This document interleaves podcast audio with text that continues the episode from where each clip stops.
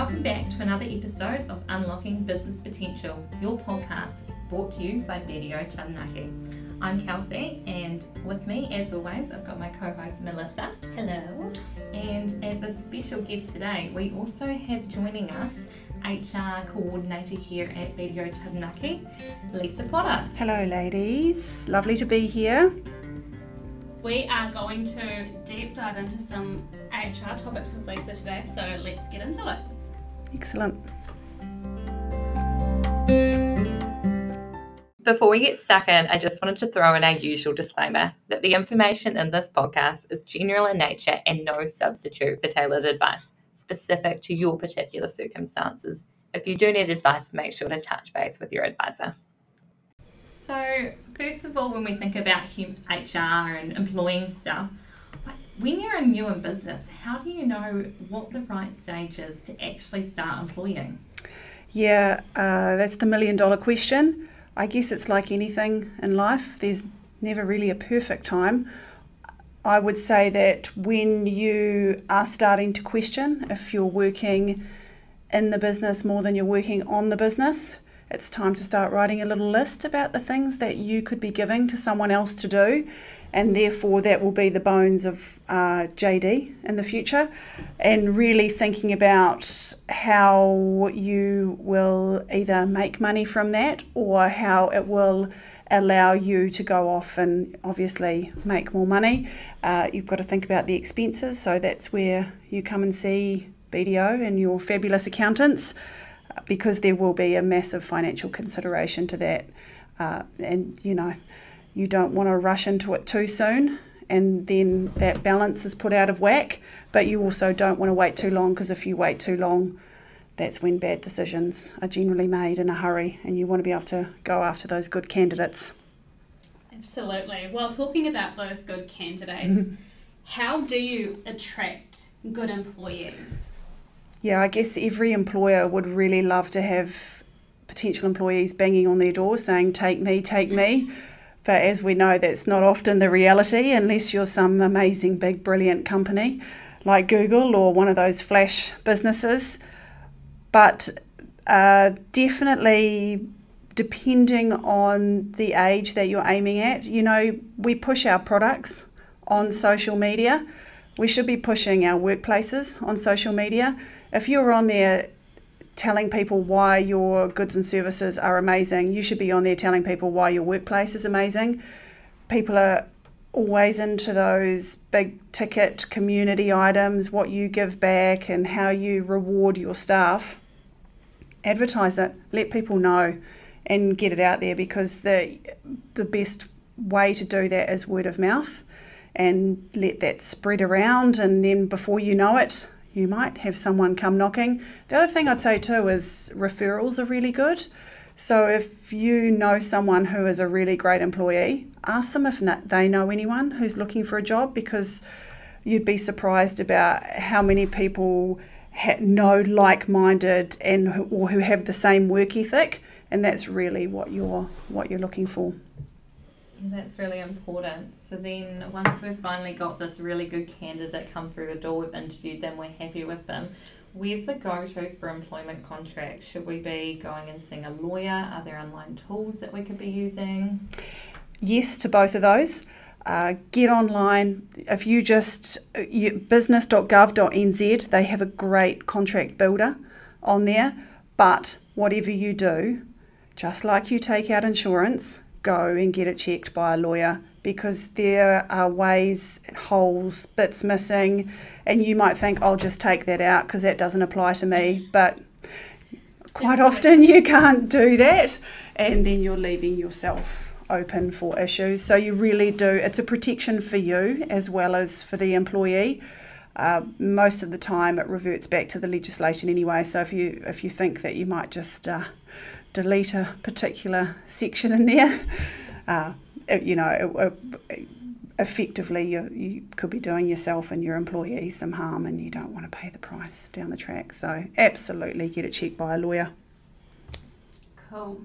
So now you've got your employee, they've signed that wonderful contract that's been checked over um, by a solicitor. What do you do on the employee's first day of work and what should you be covering in terms of induction and health and safety? Yeah, look, it's so important. There's so many health and safety requirements. So make sure you've got all those covered. Again, it'll be dependent on the business. You know, there's going to be some trade positions which are going to be heavily health and safety, and you have to go through absolutely everything down to PPE gear and all manner of issues. If you're just getting someone to work in your office, you'd still be surprised. You have to have an exit route planned for any emergencies. You know, you have to make sure their desk is adequately set up. There's quite a few things that you need to do, and also you want to do because you really do want to start a good relationship with that employee. It's going to be key. You want them to be a positive contribution to your business. So that first day is really important. I, and I mentioned earlier, you know, when you first start thinking about getting an employee, start writing a list to build up that job description. This is a really good time on their first day to sit down and go through that again, even though you should have provided it to them with that contract that was checked by a lawyer. Um, you know, go through every single item, outline your expectations. Are there any KPIs related to any of those items on the job description? Just start at a really good level that everyone knows what's expected of them so there's no surprises later on. Invest the time with them um, because what you want is an open relationship with them so that they'll come to you with any ideas, any worries and the best place to start that is definitely on that first day. The second part is after the first day, a few weeks in, sit down with them, get their feedback about their first day, and start writing yourself a little checklist so that every time as you build your empire, you bring on someone new, you go, Oh, that's right. Last time I was told I could have done that. Let's do that this time. So it's just, you know, yeah, I know it takes a little bit of time and it might not be a key focus, but it will make your life easier down the track. I guess that's a really important thing is that even if you're only employing one person up front, it's all of that education piece because chances are you're going to need somebody else down the line, so don't make the same mistakes the second time. Absolutely, yep, without a doubt.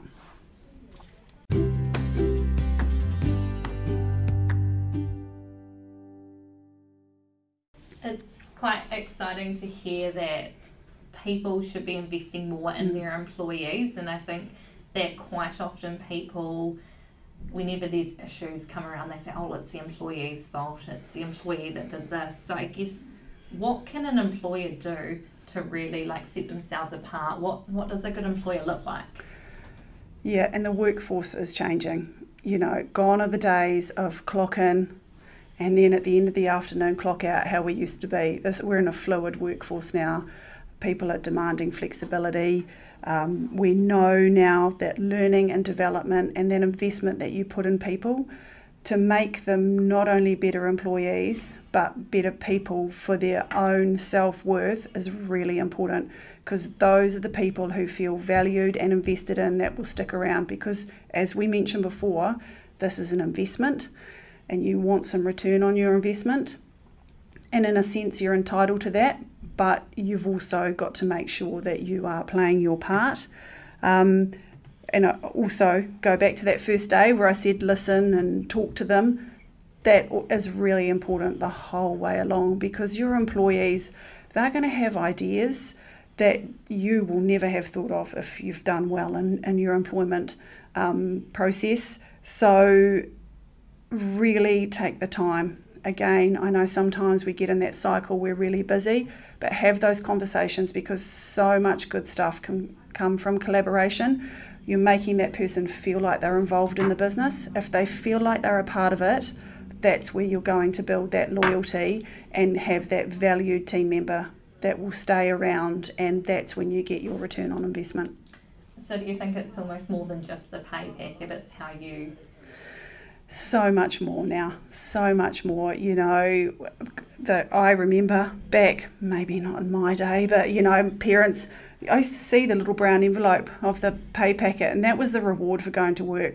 So much more than that now. The, the, there's been definitely a power shift, and it's uh, everyone needs to rise to that because otherwise you're just going to see good employees walk out the door.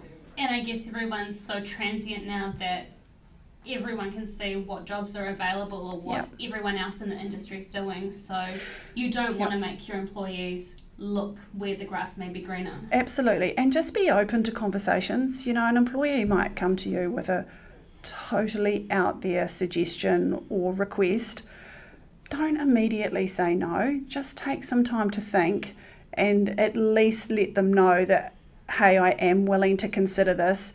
And then, out, if you really don't think it's going to work, take the time to outline why it's not, but what you could do to meet them halfway because the key is to keep these people for as long as possible so that you can maximise the return out of them. Awesome. Totally. So then the only other thing I really wanted to cover off today, and it's more something that I know being based in the trade sector, is that I know it's an investment to take on an apprenticeship, but we do have an amazing opportunity at the moment in which the government's given us the apprenticeship boost scheme, which gives you $1,000 per employee in their first year of their apprenticeship and $500 in their, for every month in their second year. So this has actually been extended until the 4th of August 2022. So if you're weighing up options of whether to get an, an apprentice or not, this might be a really good time to make the take up that opportunity. And that would be a really good way, as we've talked about, that having employees as an investment. So taking on an apprentice would also be Mm. that investment in somebody, get them through their apprenticeship, and then you have somebody who's trained up, you've taught them everything that you know, they're a great employee. Once they're fully qualified, that they can hit the ground running and hopefully be that loyal employee that you're after. Definitely. Today, your mindfulness, we're going to look into the different hats that you wear in your business. So there's two different ways to classify these sorts of hats. You've got above the line, and that's your strategic hats. So that's your shareholder and director hats. These ones are about working on your business mm-hmm. rather than working in your business. Yeah. And then secondly, you've got your below the line or your operational sort of hats. Now, these can vary. These can be leadership, CEO, where you're in the business and you're leading staff, but you are still working in the business. Then you've got departments, functions, and roles. So you've got things like sales and marketing, HR, finance, mm-hmm. all of those sorts of things. So I guess the key taking away from this is realizing just how much work you do in your business. Yeah. You aren't just the shareholder, you aren't just the director, you are across everything. Now, quite often this this leads you to kind of a problem solving thing like do I actually have to be doing all of these things or is you don't. no, there's the ability to outsource, there's the ability to hire, there's the ability to use other people because when you stretch yourself too thinly, especially when it's within the business, you really lack the ability to put on that director hat and work on your business. Mm-hmm. So it's a key thing of look at some of these departments that are covered here and think whether it's actually a good use of your time for you being both the business owner and the person working on that. That might be, you might think that running your admin, you know, that's not a good use of your time. So then you may look at hiring somebody in that role so that they can take the bulk of the work and just come and see you when they've got an issue or need a decision made, and that's you helping in that area, but from that direct or shareholder position instead. So I'd love everyone to go away today and just have a think. Like, what hats are you wearing? And are you wearing the ones that you want to as much as you want to? Thank you for listening to our episode. If you enjoyed today's podcast, jump along to your favorite podcast app and like, rate, and subscribe the episode so that others can find the podcast as well. And if you need to get in contact with us for direct tailored advice, please do not hesitate to phone our office or flick us an email, melandcal at bdo.co.nz. And we look forward to seeing you on the next episode of Unlocking Business Potential backed by BDO Taranaki.